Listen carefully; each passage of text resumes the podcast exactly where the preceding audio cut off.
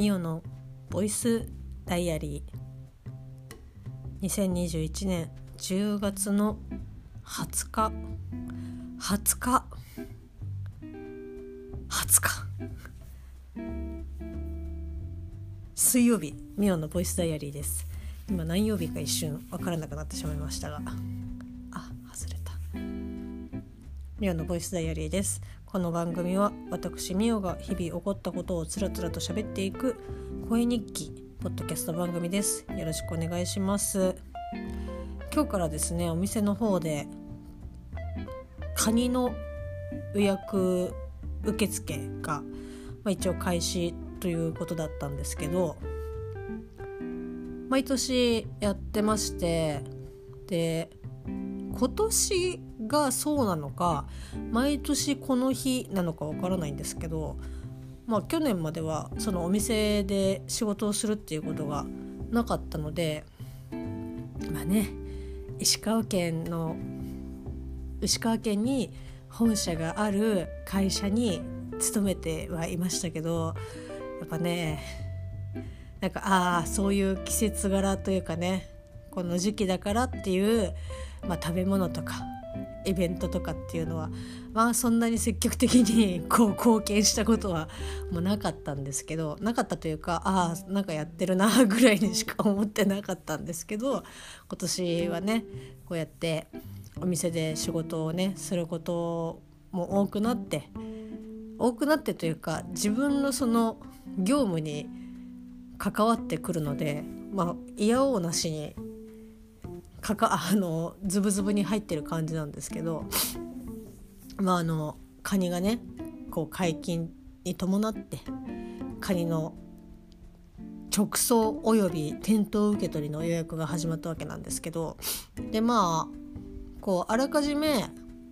こういった、えーと、形で予約を承りますとかっていうパターンがいくつかあってでそれも相変わらずその電話での予約も承ると。そうなってくるとこっちもそのある程度っていうかある程度じゃダメですね。もうなんかちゃんと分かってないと電話がかかってきた時にあいやちょっとあ、えー、確認して折り返しますみたいな感じになってしまうのでいやこれはまずいなと思って。で今日その担当カニ担当の人から降りてきた情報をもう自分なりにこういろいろ調べたりとか申し込み用紙とかに書いてある注意事項を確認してああこういうことかみたいな感じでやっとわかるみたいなことだったんですけどまあそんな中でえっ、ー、とねこれも呼び方がこれで合ってるのかわからないんですけど、まあ、あの11月の6日にこうカニが解禁されると。なんかそこら辺がよくわかんないんですけどまあねいろんなその結構海のものとかっていうか解禁とかで取っていい時期みたいな感じだと思うんですけどで今年は今年は、うん、11月の6日から、えーと、解禁となっていろんなところでこうカニ祭りみたいな感じなんですけど、まあ、うちのお店もカノガニと香箱ガニの直送およびこう店頭販売店頭受け取りが開始ということになってきたなるわけなんですけど、まあ、なんかそもそもなんか香箱ガニは、まあ、聞いたことあるなみたいな。でカノガニもはカノガニもっていうかカノガニよく分かんなくてでその説明を読んでたら11月の、まあ、9日に9日着にその市場から直送とか、まあ、その店頭で受け取りがこの日は可能でこの日に関してはズワイガニは1人10杯までっていう風に書いてあってあれ？カノガニってカノガニと香箱ガニが解禁っていうか販売するんじゃないの？みたいな。えズワイガえズワイガニってなんかもう一匹出てきたなと思ってで まあ分かんないのでとりあえず、まあ、検索をしましたよね。カノガニスペースズワイガニっていう風に検索をしましたらあーまあこういうのが本当にまあ日本らしいというかこうねお水のことを冷やって言ったりまあ、あのお醤油のことを紫って言ったりなんかもういや醤油でいいじゃん水でいいじゃんって思うんですけど、まあ、よくね海外の方とかなんでその水をここではお冷やって言うのみたいなもうねわっけわかんないようなこう食べ物とか物の呼び方まあ、それこそおはぎとかもそうですよね。その季節によっては季節によってはですよ。同じものなのに。同じものを季節によってはおはぎと呼んだりぼたもちと呼んだり。いやもうなんかまあうんおはぎに関してはちょっとまあまああのね分からなくもないけどいやでも物は一緒なんでしょ？みたいな。感覚がねやっぱあるんですけど、まあ、そのカノガニも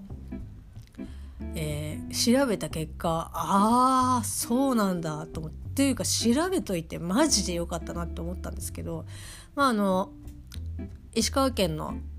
方で金沢で、えーと、取れるズワイガニのオスのことをカノガニと呼んでごめんなさいねあのカノガニって読むかどうかもちょっと分かんないんですけどなんか加賀と能登をの間で取れるからかどうか分かんないですけど、まあ、そこら辺の加賀の「加」と能登の「の」を取って「カノガニ」っていう風に名付けたみたいなんですけど、まあ、そのカノガニっていうのはズワイガニのオスで香箱ガニがズワイガニのメスっていう。でしかもその取れる地域によって取れるズワイガニあ取れるズワイガニズワイガニが取れる地域によってまた呼び方がそれぞれ違うという。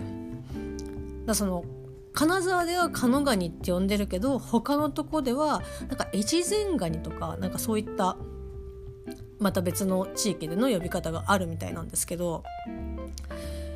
いやー分かりづらい。本当に。なんというかあのも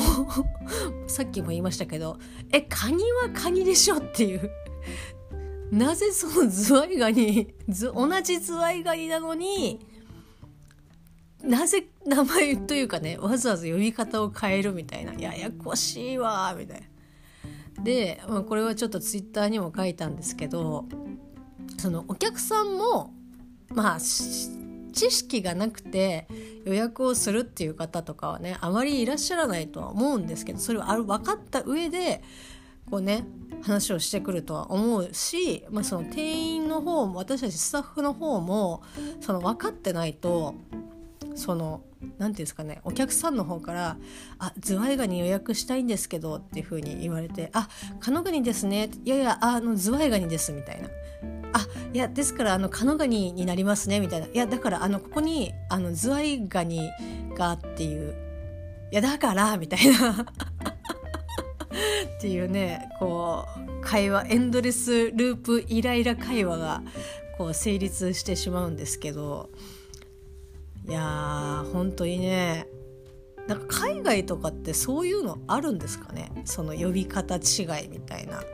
そのものは一緒だけど呼び方がちょっと違うみたいな。まあなくはないとは思うんですけどここまで日本のでまたその日本のさその何て言うの？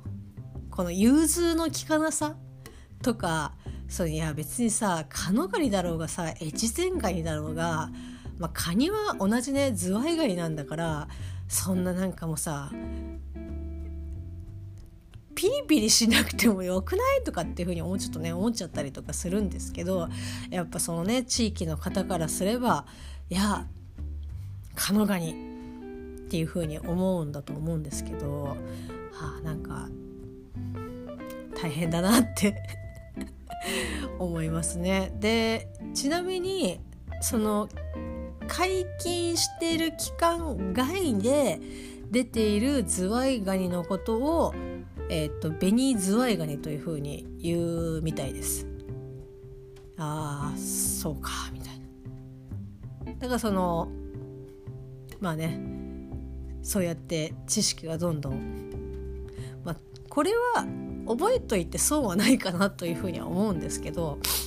まあまあなんかああそうなんだ面倒くせえなっていうふうに、えっと、思ったりとかしたんですけどまあそれに伴ってですねまあえっと JR とかその駅構内とかでうんまあこのシーズンもそうですし、まあ、東京方面とかだと北陸新幹線がやっぱ開通をして2時間半2時間ちょっと2時間半ちょっとで、まあ、東京から、えっと、金沢に、まあ、行けるわけなんですけどやっぱそういったアクセスが非常に便利になってすごくねその東京の方でもその金沢の宣伝というかねそのカニ食べ食べれますみたいなカニを食べに行こうみたいなこう宣伝のポスターとかをよく見かけるんですけどあのズワイガニのその甲羅のところに、まあ、いわゆるその背中のところに黒いなんかこうポチポチみたいなやつがよくついてると思うんですよね。でしかもそのポチポチもついてる子もいればまあ、あのついてない子もいるしついてないというかすごくねそんなにポチポチがついてない子とかもいたりとかするしそもそもこの黒いポチポチは何なんだろうなっていうふうにずっと思ってたんですよ。でそのカノガニはあのズワイガニのオスだよとかって説明してくれてるページをこうスクロールして見ていくとですねこの黒いポチポチはなんだかご存知ですか？みたいな。いやその大人になると模様ができるみたいな感じなのかなっていうふうにまあちょっとまあそんな感じだろうなっていう程度で思っていたんですけど、まあ、ご存知の方はなんかねまあうんそうそうって思うかもしれないんですけど私はちょっとねあ知りたくなかったなって思ったんですけどあれはその海昼っていう寄生虫の、えっと、卵の要は殻になるのかな？そのズワイガニの甲羅にまあ、寄生をしてそこに卵を産んでそこから、まあ、ヒルはこう脱皮というかね卵の殻を破って出てみたいな感じだとは思うんですけどなんかその模様とかではなくあれはあの寄生虫の後だという。いやあそう。なんか一気にあの食欲別にね甲羅をかじるわけではないけどあ寄生虫の卵っすか？みたいな。ちょっとねああんまりこれは別に知りたくなかったし知ってたところでまあ役に立つといえば、まあ、役に立つ情報だったんですけど、まあ、そのカニはねその脱皮をすると。で脱皮をしてからまあ、しばらくこうね時間が経つとどんどんその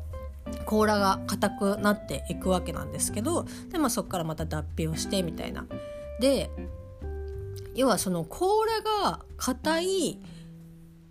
カニはなんか多分なんか身がこうギュッとしてるみたいな感じですごくねこう美味しいらしいんですよだからその甲羅が柔らかい脱皮したって脱皮してからそんなに時間が経ってない子は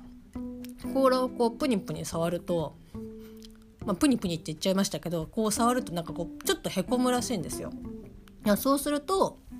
あ脱皮してからそんなに時間が経ってないんだなっていう風に分かって、まあ、このカニはまあそんなにこう美味しくないっていうか美味しくないというかちょっとなんかまだ不十分なカニちゃんっていうことらしいんですけどでそのさっき言ったその寄生虫海昼の、えーと寄生虫黒いプチプチがいっぱいついてる子っていうのはそれだけ脱皮してからえっ、ー、とん？脱皮をして、えーと、すごく時間が経ってるカニちゃんの証だからその黒いポチポチポチポチがついてればついてるほどあこのカニは相当脱皮してないなって。だから相当甲羅が硬くて相当中身がうまいぞっていう、まあ、バロメーターらしいんですけどなんかああまあうんちょっとなんだろうそれを差し引いたとしてもえでもだって規制されてたんでしょっていうふうに 思ってしまうのは私だけでしょうかね。だからそのたとええー、ね黒いポチポチなんかこうキャビアのねキャビアをもうちょっと大きくもうちょっとっていうかだいぶ大きくしたような黒いポチポチがブワーってついてる感じだとああこれはうまいなっていう風に思うかもしれないけど見た目がちょっとね うーんゾワゾワっとするみたいな私はこういうなんかこうゾワゾワっとするのは結構好きだったりとかするんですけどなんかそういったことらしいです。なんかそのカニが美味しいこのカニは美味しいよっていうバロメーターとしてあの黒いプチプチがいっぱいついてるといいということらしいです。まあねこうやって去年だったらこんなことを調べもしないし多分ね一生知らずに、まあ、どっかのタイミングでもしかしたら知ることもあったかもしれないですけど今日自分から調べなかったらまあまああの知らずに死んでいっただろうなっていうまあ知らなかったからといってどうかなってしまうことでもないんですけどまあでも本当にね自分で調べてああそうなんだと思ってなんかでもやっぱね知らないことを知れるっていう知識としてこう蓄積できるっていうのは非常にですねああまああの無駄ではなかったなっていうふうにたとえあの黒いプチプチが寄生虫の卵だったとしてもその知識を得ることができてまあああうんトントンみたいな感じですかね。で今日お店の人に、まあ、そんな話をしたら「あそうなんですか」みたいな感じで。あ意外と皆さんご存知ないのねっていう感じで、まあ、情報をね共有できたりとかして。非常にためになったなっていう感じの一日でございました。で、まあ、お昼の話にちょっと触り触れたいんですけどお昼はですねあのマックを食べました。なんかやっぱ近くてその早くてっていうまさにその、えー、ファストフードの代名詞的な感じ？代名詞というかもうあの基礎条件みたいな。でマックはまあ最近その安いかって言われるとまあそこそこのまあ値段というかね、まあ、トントンの値段だと思うので激安みたいな感じではないですけどまあ早くね食べれるのであればって思ってついついマックに行ってしまうんですよ。楽だから。でそんな中又助君から今日なんかお昼ハンバーガー弁当でいい？っていう風に連絡が来てハンバーガー弁当イコール、まあ、うちだとマクドナルドか、えー、バーガーキングになるわけなんですけどさすがにねちょっとなんかお昼うまく食べたんだとかっていう風に言うとやっぱ我が家の中ではマクドナルドっていうのは割と特別な存在だったりとかしてで2人で行ってなんか新しいメニュー出てたらあじゃあこれ試してみようとかあこれなんか前も食べたけどもう一回食べたいなとかっていうような会話をするのがすごく楽しくて、まあ、それをみんな食べながら MCU 見たりとかなんか YouTube 見たりとかっていうちょっとまあジャンクスナック的な感覚ももちろんありますけどそういったこう夫婦のコミュニケーションのツールでもあったわけなんですけどちょっとね最近ちょっとなんだろう手軽に食べ過ぎてる私が。だからその今日マックに夜しようかって言ったらいやーうんしようっていう風にはちょっとね思えなくなってる自分がいる。なんかあマックかみたいな。だからちょっとしばらくねこういった又助君とマックディナーを楽しむために日中ちょっとマック筋をねした方がいいんじゃないかなっていうふうに思ってるんですけどいざお昼になるとああ面倒くさいからちょっととりあえず今日やっぱマックでいいやっていう風になってしまいそうな今日この頃でございます。まあ、そんな感じでですね今日も一日なんかバタバタしてましたけど、まあ、明日は明日で東京の事務所で仕事をする日なのでなんかまああとちょっとで 毎回言ってますけど土曜日。土曜日なのでって言っても土曜日も仕事になっちゃったから、まあ、本当 頑張るしかないんですけど、まあ、寒くもねなってきましたので十分あの暖かくして健康管理気をつけたいと思っております。はい、もうそろそろね追い炊きが終わりそうだからお風呂入ってきます。それではまた明日。